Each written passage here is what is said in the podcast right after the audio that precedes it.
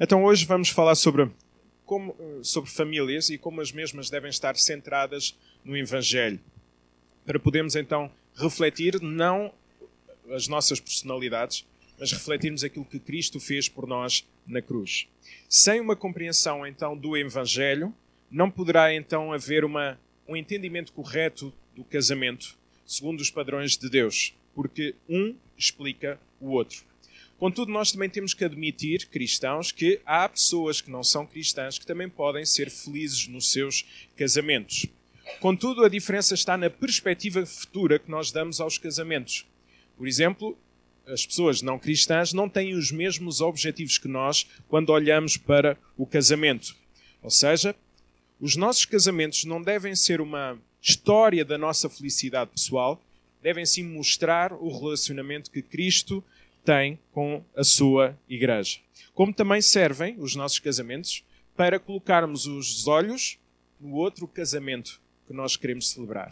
Nós cantamos e dissemos: Ora vem, Senhor Jesus. É esse casamento que nós queremos celebrar.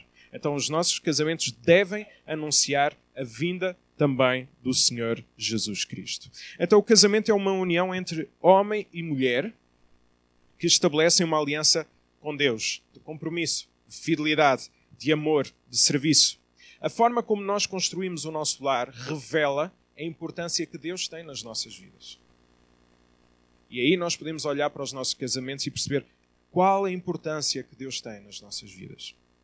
Então não devemos dizer que somos cristãos e não os demonstramos no nosso lar. Vamos então perceber como as famílias devem estar centradas naquilo que Cristo fez por cada um de nós e como podemos aplicar então essas verdades às nossas vidas. Quem esteve ontem sabe que eu não sou muito a favor das sete passos para uma família feliz, nem sou muito a favor de uh, dar-vos regras para poderem ser famílias centradas no Evangelho, mas sim de falar da palavra para que a palavra transforme os nossos corações, para que as nossas ações sejam reflexo de um coração transformado por Cristo. Então vamos abrir as nossas Bíblias no Salmo número 51. Salmo número 51.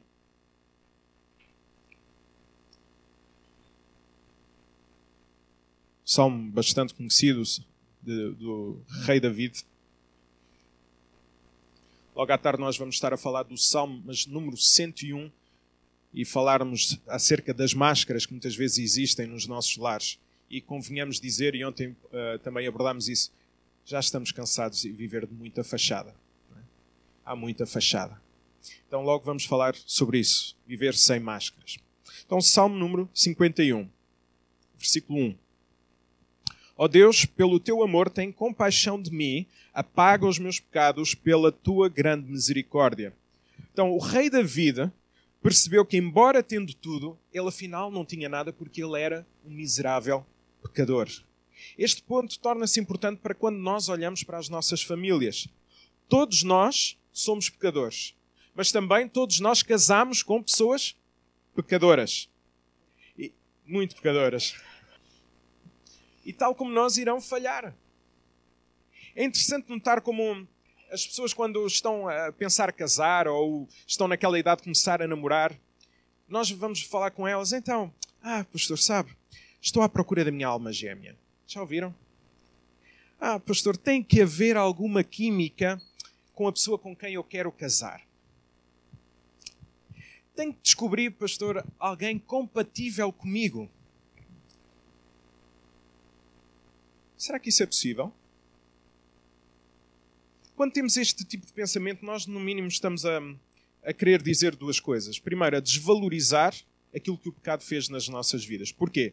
Porque o pecado minou todos os relacionamentos e por isso é impossível nós arranjarmos alguém 100% compatível connosco.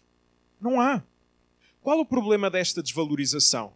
Quando depois, mais tarde, se perceberem das incompatibilidades naturais, do casamento, o que é que a pessoa diz? Não estou para isto. Eu vou deixar. Esta pessoa não me está a fazer feliz.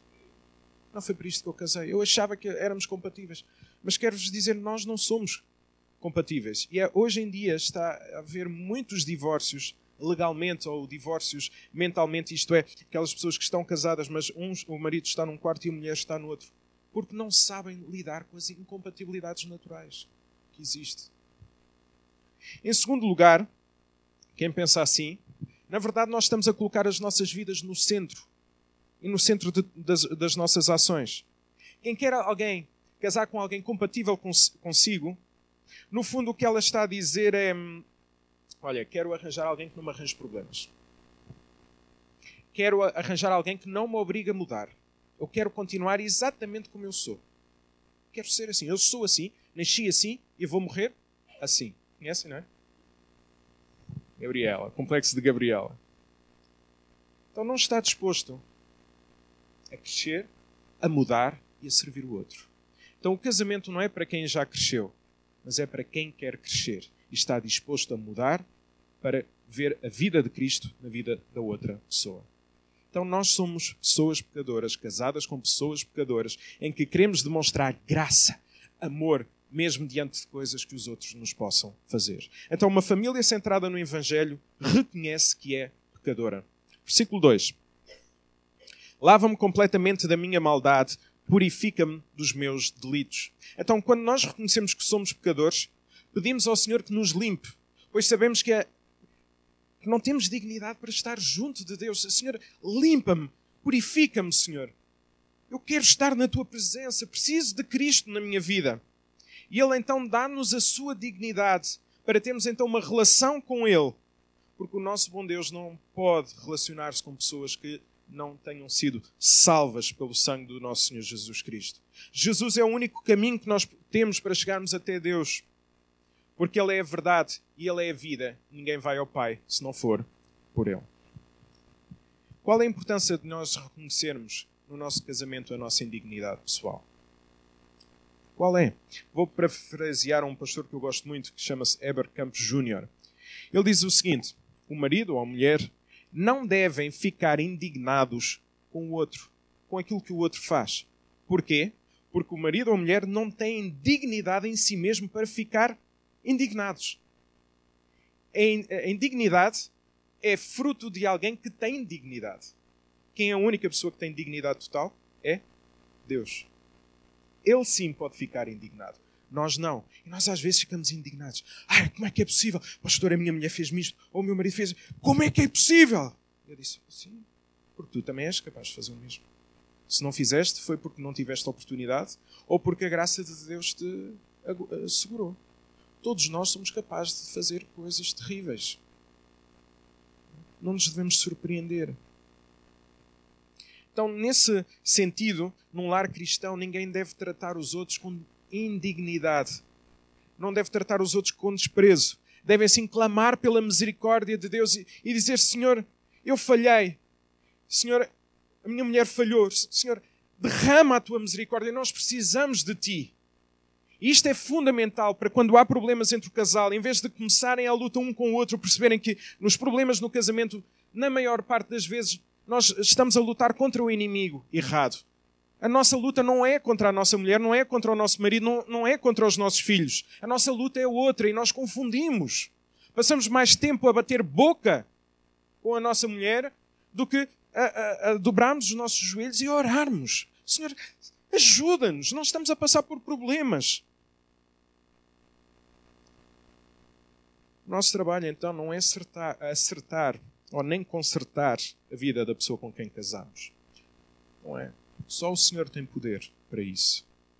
Agora, deixem-me perguntar-vos: quanto tempo nós passamos a orar com e pela pessoa com quem casamos? Uma vez eu recebi um casal lá no, no gabinete, estavam os dois muito chateados. Estamos chateados, pastor. Vamos conversar. Porque a minha mulher fez-me isto. Desculpem, só uma coisa. Nós já começámos mal. Peço desculpa. Vamos orar. Olha, tu vais orar pela tua mulher e a tua mulher vai. Mas, pastor, nós estamos chateados. Não, vais orar. A Bíblia até diz que nós devemos orar pelos nossos inimigos. Então, vais, vais orar pela tua mulher, está bem? E a tua mulher vai orar por ti. E não usem, nós ontem falámos isso, não usem a oração para mandar a, a pancadinha no outro, não é? Peçam a bênção, peçam a graça de Deus. A muito custo eles oraram. E no fim eu disse: Pronto, agora nós estamos disponíveis para, para conversar. E eles, Pastor, nós temos que ir para casa, acertar aqui algumas coisas que não estão bem. E depois nós vimos falar consigo. Ok. Eles foram, passado uma semana, conversámos e o ambiente era totalmente diferente. Porquê? Porque quando nós aprendemos a falar com Deus, nós aprendemos a falar com a pessoa com quem nós casamos. E falta-nos oração nos nossos casamentos. Só Deus tem poder para mudar corações. E Ele deu-nos a oração para isso, para nós orarmos por essa pessoa. Por isso, ore muito. Porque ao orarmos, nós estamos a acreditar que Deus tem poder. E estamos a dizer: não, isto não é sobre nós, Senhor. Isto é sobre ti. Derrama o teu poder, Senhor. Nada é sobre mim. Quem não orar não tem direito a murmurar. E quando passar a orar, vai ver que vai deixar de murmurar. Depois de orarmos, certamente nós iremos começar a ver mudanças a acontecer, não tenho dúvidas. Na pessoa com quem nós casamos, mas sobretudo em quem nós somos. Passamos muito tempo, e isto às vezes não é só na família, passamos muito tempo a falar dos outros e esquecemos de investir esse tempo a analisar a nossa própria vida.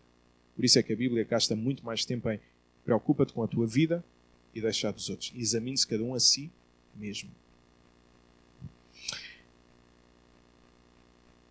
Deixa-me também partilhar mais um exemplo. De, no início do meu ministério, havia um casal com problemas. Eu ainda era uh, solteiro. Não sabia bem o que fazer. E chegaram ao pé de mim, pastor, nós estamos numa situação muito difícil. Nós vamos nos divorciar.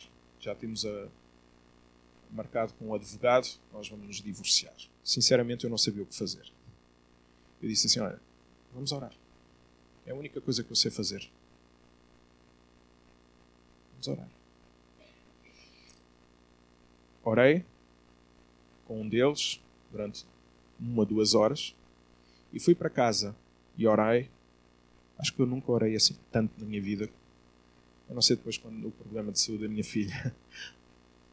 Mas nunca orei tanto na minha vida por um casamento. Por um casamento porque eu não, e de facto eu tenho que aprender isso. Porque quando eu oro, eu digo, eu não sei nada, mas às vezes nós tentamos sempre dar palavras e sugestões e tudo e esquecemos de orar. Então, naquele momento eu orei, orei mesmo até, não sei se foi até às três, quatro da manhã. E na manhã seguinte, aquela pessoa ligou-me a dizer, olha, Jonas, tenho uma boa notícia. Eu, então, o que se passa? Olha, nós já não conversávamos há um mês e conseguimos conversar. Cancelámos a consulta com o advogado o Senhor tem poder, porque eu não fiz nada. Eu não fiz nada, não, não é sobre mim, não é? Deus tem poder. Orem. Orem. Versículo 3 e 4. Reconheço as minhas faltas. Estou sempre consciente dos meus pecados. Pequei contra ti, Senhor, somente contra ti, fazendo mal o que tu, o que tu condenas.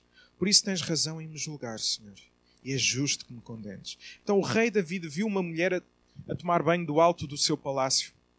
Para que isso acontecesse, Batseba certamente também não teve cuidado em guardar a sua intimidade. Contudo, o rei David não projetou as suas culpas, dizendo: Oh Senhor Deus, é verdade. Mas foi ela que não teve cuidado. Batseba é que, quer dizer, tomou banho, deixou as cortinas a, a, a, abertas, eu vi, mas a culpa não foi minha. Eu olhei, tenho dois olhos, olhei. Não, não, David não. Reparem, a culpa é minha, Senhor. Fui eu. Fui eu que pequei. Contra ti somente pequei. Então, uma pessoa, segundo o coração de Deus, reconhece os seus pecados e não atribui a culpa dos seus pecados aos outros. E quando há arrependimento, então nós não projetamos a culpa de, daquilo que acontece, mas assumimos as nossas responsabilidades. A responsabilidade é minha nem que seja apenas 2% ou 5%, 10%, conforme vimos ontem. A responsabilidade é minha e a Bíblia diz para nós cuidarmos dos, da trave que nós temos do, à frente dos nossos olhos. E nós temos que cuidar das nossas próprias vidas. E a projeção da responsabilidade dos nossos pecados já vem desde onde? Adão e Eva. O que é que. Perante o que aconteceu, Deus foi pedir responsabilidades. E o que é que disse Adão, em primeiro lugar? Foi a mulher que me levou a fazer isto. E em segundo lugar, o que é que ele disse? Foi a mulher, sim, mas foi a mulher que tu me deste. Senhor, a culpa do meu pecado é tua. E na verdade, se nós olharmos bem e se percebemos quando é que nós pecamos, nós na verdade nós estamos a dizer o seguinte a Deus: Senhor, a culpa é tua porque eu não tenho satisfação na minha vida. por isso eu tenho direito a pecar. E nós estamos a ofender ao nosso bom Deus. Chega. Assumam. Assumamos as nossas falhas. A culpa é minha. Nestes 13 anos de ministério pastoral, raras são as vezes, raras são as vezes que alguém chega ao pé de mim, ou um casal chega ao pé de mim e dizem: uh, Pastor, sabe, olha, ok, a, a, responsabilidade disto é minha. Não sei se o pastor Samuel já, já apanha uh, vários casos. Pastor, desculpa, uh, a culpa disto é minha. É muito raro. É, assim, é culpa a culpa da minha mulher, a culpa é do meu marido, a culpa é dos meus sogros, dos meus pais, do trabalho. A culpa é sempre dos outros. Nunca é culpa nossa. Há quase sempre um mas. Então, uma família centrada no Evangelho assume o seu pecado e não o projeta. Vamos avançar, versículo 5 a 7. Na verdade, sou mau desde que nasci. Sou pecador desde o ventre da minha mãe.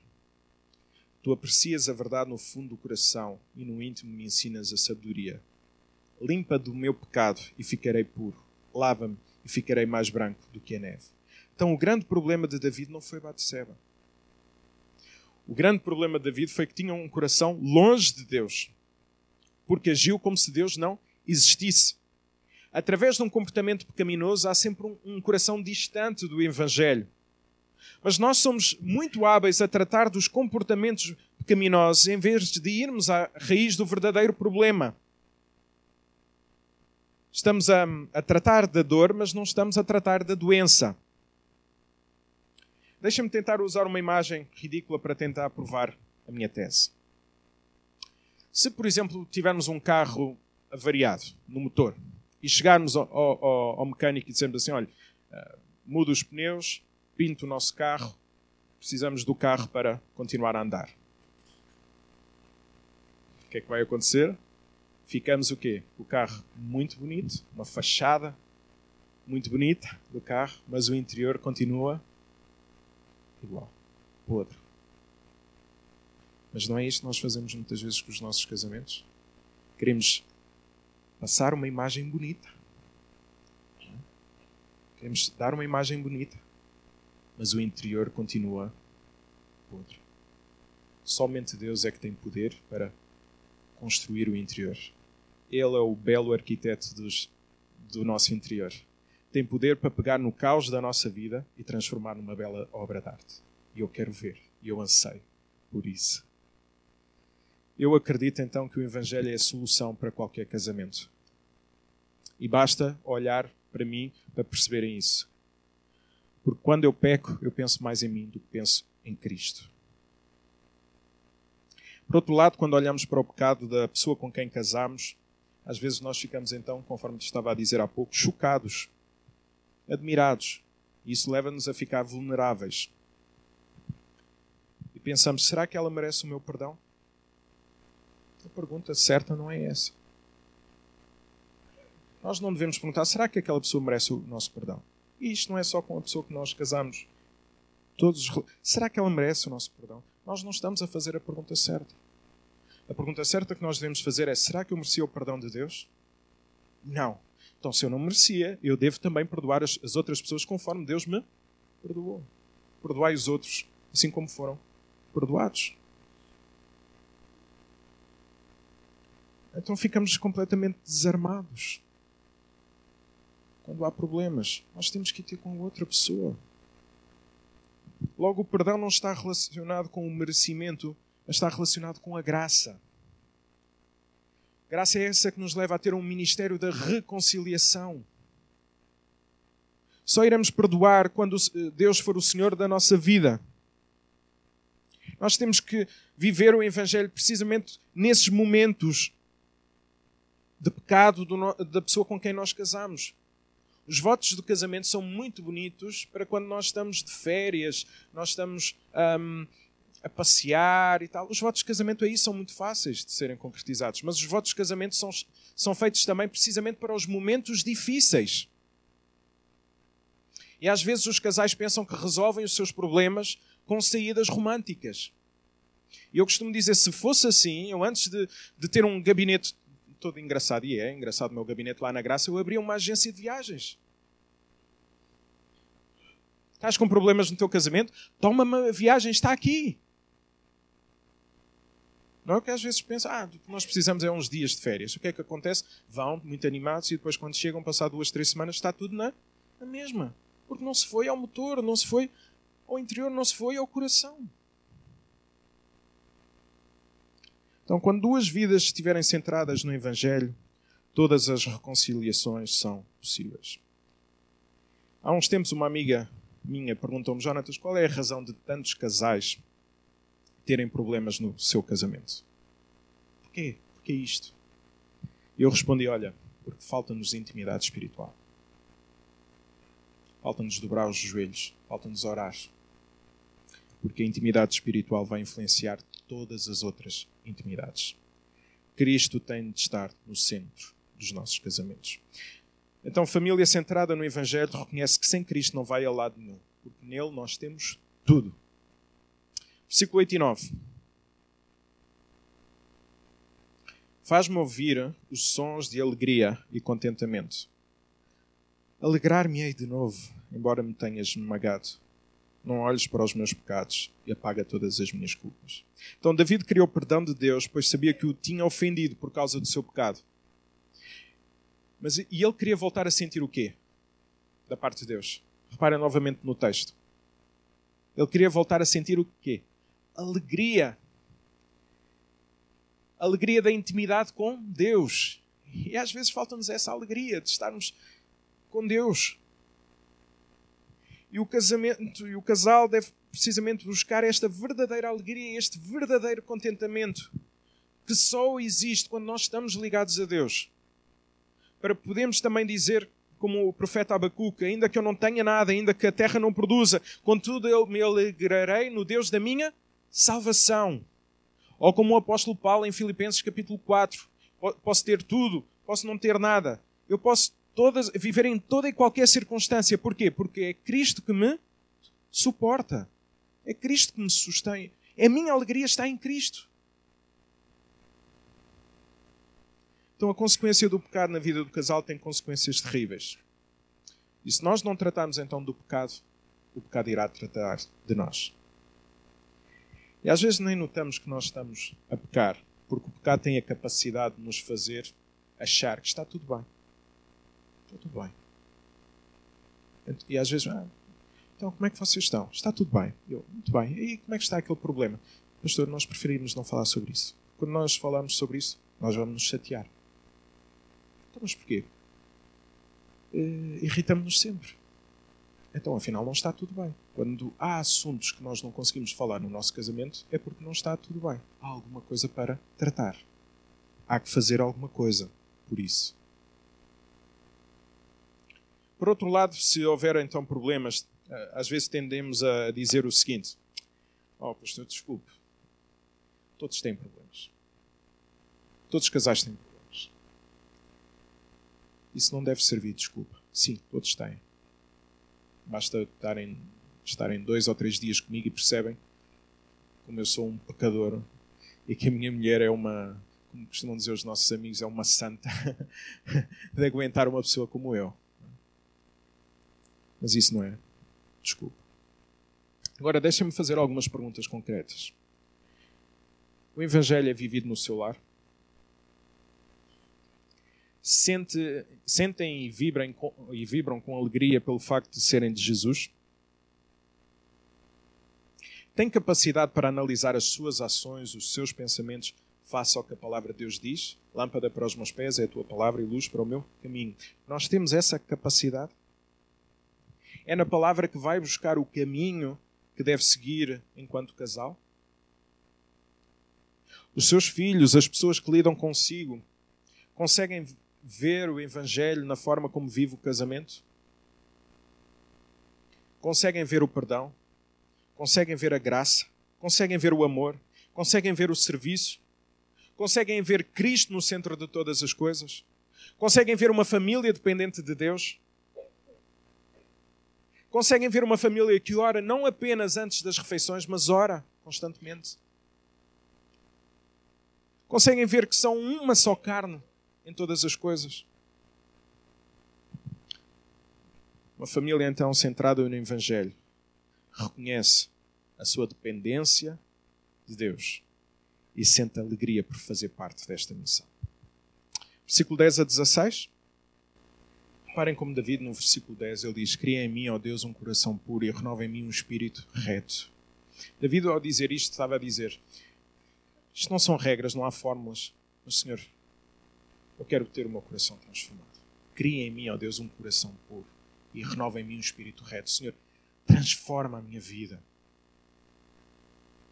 É? Transforma a vida do irmão. Manda fogo do céu para que ele aprenda.